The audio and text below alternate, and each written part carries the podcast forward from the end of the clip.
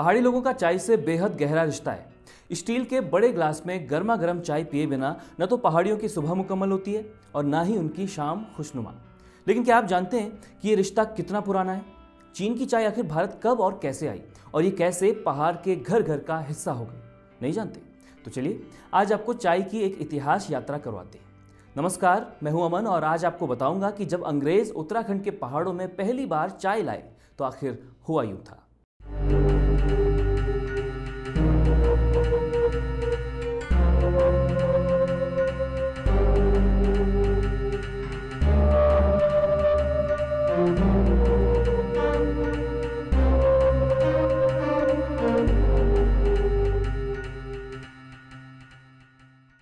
चाय की शुरुआत चीन से मानी जाती है। कहा जाता है कि आज से लगभग 2700 साल पहले इत्तेफाकन हुई एक घटना ने इंसान को चाय का चस्का लगाया था। हुआ यूँ कि चीन के एक राजा शैन नुंग के लिए उनके बगीचे में पानी गर्म किया जा रहा था। तभी चाय का एक पत्ता उड़कर गर्म पानी से भरे एक छोटे बर्तन में आ गिरा। इससे उस पानी का रंग कुछ बदल गया और उसमें से मनमोहक खुशबू आने लगी। राजा शैन नुंग ने इस पानी का स्वाद चखा तो उन्हें यह बेहद पसंद आया और इसके बाद से वे इस पेय का सेवन रोज़ाना करने लगे और अपने साथियों को भी इसे पिलाने लगे। यहीं से चाय पीने का चलन शुरू हुआ। और आज स्थिति यह है कि एक रिसर्च के मुताबिक पानी के बाद दुनिया में सबसे ज़्यादा पिए जाने वाला पेय चाय ही है। रोज़ाना लगभग दो अरब लोग सुबह की शुरुआत चाय से ही करते हैं। दरअसल एक समय तक चाय पर चीन का एकाधिकार हुआ करता था। अंग्रेज़ों को चाय का चस्का तो लग चुका था, लेकिन ईस्ट इंडिया कंपनी को भी चीन से ही चाय खरीदनी पड़ रही थी।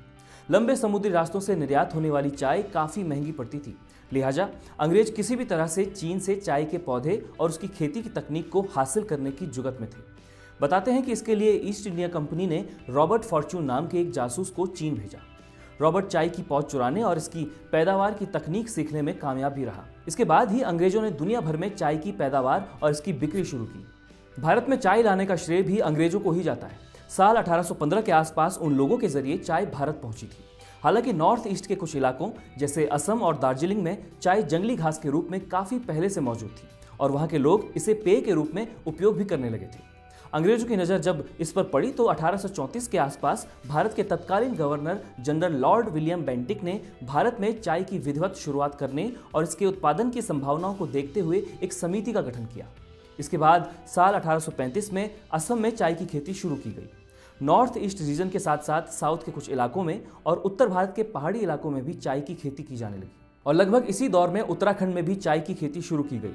ये वो समय था जब गोरखों को हराकर अंग्रेज़ों ने कुमाऊं में अपना राज स्थापित कर लिया था। साल 1827 में डॉक्टर रॉयल, जो कि सहारनपुर में सरकारी वानस्पतिक उद्यान में बतौर अधीक्षक कार्यरत थे, उन्होंने सरकार से यह आग्रह किया कि कुमाऊं क्षेत्र की ऐसी जमीनें जो बंजर पड़ी हुई हैं और जिन पर खेती नहीं की जाती, उन्हें गाँव वालों से लेकर चाय की खेती के लिए अंग्रेज़ों को सौंप दिया जाए। उनका मानना था कि गढ़वाल और कुमाऊं की ठंडी जलवायु में जब चाय की खेती की जाएगी तो यहाँ इसकी बढ़िया और स्वादिष्ट किस्म पनपेगी। इसके बाद साल 1834 में governor general lord William Bentinck द्वारा बनाई गई समिति के विशेषज्ञों ने उपजाऊ भूमि का चुनाव करना शुरू किया।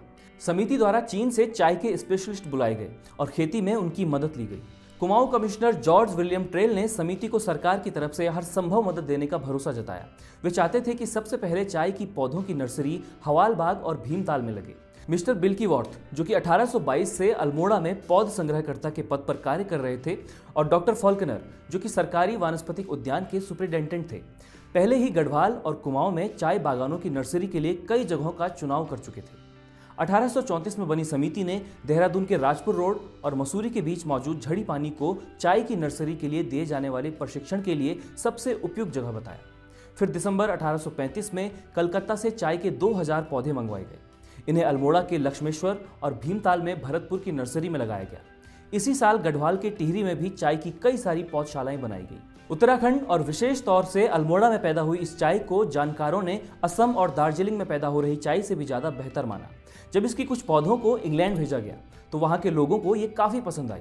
इस चाय को चीन की विश्व प्रसिद्ध ओलांग चाय जितना उत्तम क्वालिटी का माना गया। चाय की खेती को सरकार की ओर से काफ़ी प्रोत्साहित किया जाने लगा। 1830 से 1856 के बीच ब्रिटेन से कई सारे परिवार रानीखेत, भवाली, अल्मोड़ा, कौसानी, दूनागिरी बिनसर लोहाघाट, मुक्तेश्वर, घोड़ाखाल और रामगढ़ जैसी जगहों में बसने लगे। सरकार द्वारा चाय एवं फलों की खेती के लिए इन लोगों को जमीनें भेंट स्वरूप दी जाने लगी। भवाली में मिस्टर न्यूटन और मिस्टर मुलियन, घोड़ाखाल में जनरल व्हीलर, भीमताल में मिस्टर जोन्स, रामगढ़ में मिस्टर डेरियाज के चाय के बागान प्रमुख थे। रानीखेत के चौबटिया में ट्रुप परिवार द्वारा चाय का एक बड़ा बगीचा भी लगाया गया था, जिसे स्थानीय लोग चाह बगीच कहते थे। इधर गढ़वाल में 1843 के आसपास पौड़ी और गडोलिया में कैप्टन हडलस्टन चाय की खेती शुरू कर चुके थे। इसके अगले साल, यानी साल 1844 में देहरादून के कोलागिर में सरकारी चाय बागान की स्थापना हुई, जो कि करीब 400 एकड़ में फैला हुआ था। उत्तराखंड में चाय का उत्पादन तेज़ी से बढ़ने लगा था। साल 1843 में जहाँ कुमाऊं में चाय का कुल उत्पादन 190 पाउंड के आसपास था। वहीं अगले ही साल ये बढ़कर 375 पौंड हो चुका था। साल 1880 आते आते 3,342 एकड़ क्षेत्रफल में चाय की पैदावार होने लगी थी। अल्मोड़ा के मल्ला कत्यूर में 506 एकड़ कौसानी में 390 एकड़ और देहरादून टी कंपनी में 1200 एकड़ में चाय बागान फैल चुके थे। धीरे धीरे कुमाऊं के बेरीनाग सानी उडियार चौकोड़ी गोला पहाड़ी जलना डोल शाही देवता, ग्वालदम, लोहाघाट और बिनसर में चाय बागान बन चुके थे। कौसानी और बेरीनाग की चाय इनमें सबसे उत्तम क्वालिटी की मानी जाती थी। बेरीनाग में चाय की शुरुआत साल अठारह में हिल नाम के एक अंग्रेज़ ने की थी। इसके लिए उन्हें 200 एकड़ ज़मीन दी गई थी। हिल ने बेरीनाग और चौकोड़ी में चाय के बागान लगाए थे, जिन्हें 1916 में प्रसिद्ध शिकारी जिम कॉर्बेट को सौंप दिया गया। जिम कॉर्बेट इन चाय बागानों की सही देखभाल नहीं कर सके और उन्होंने स्थानीय निवासी मुरलीधर पंत को ये चाय बागान सौंप दिए चौकोड़ी और बेरीनाग के चाय बागान आगे चलकर ठाकुर देव सिंह बिष्ट द्वारा खरीद लिए गए। 1940 से 1965 तक बेरीनाग में चाय का उत्पादन काफ़ी ज़्यादा हुआ। उत्तराखंड में चाय के उत्पादन के स्वर्णिम दौर पर अल्प विराम लगना तब से शुरू हुआ जब काठगोदाम और बरेली के बीच रेल यातायात शुरू हुआ। रेल के आने से पहाड़ों में पैदा होने वाले उत्पादों को बाहर भेजने के रास्ते खुल गए थे। इसके चलते धीरे धीरे यहाँ फलों के बागानों पर ज़्यादा ध्यान दिया जाने लगा, क्योंकि चाय की तुलना में फलों से ज़्यादा मुनाफा उठाने की संभावनाएँ थी। लिहाजा आड़ू, प्लम, माल्टा, खुबानी, चेरी, अखरोट, बादाम और अनार जैसे फलों का उत्पादन अधिक होने लगा था। इन फलों से हो रहे मुनाफे में अंग्रेज़ इतना रम गए कि इन चाय बागानों की अनदेखी होने लगी और साल उन्नीस तक उत्तराखंड के कुछ इलाकों को छोड़कर चाय की खेती नगण्य हो चुकी थी।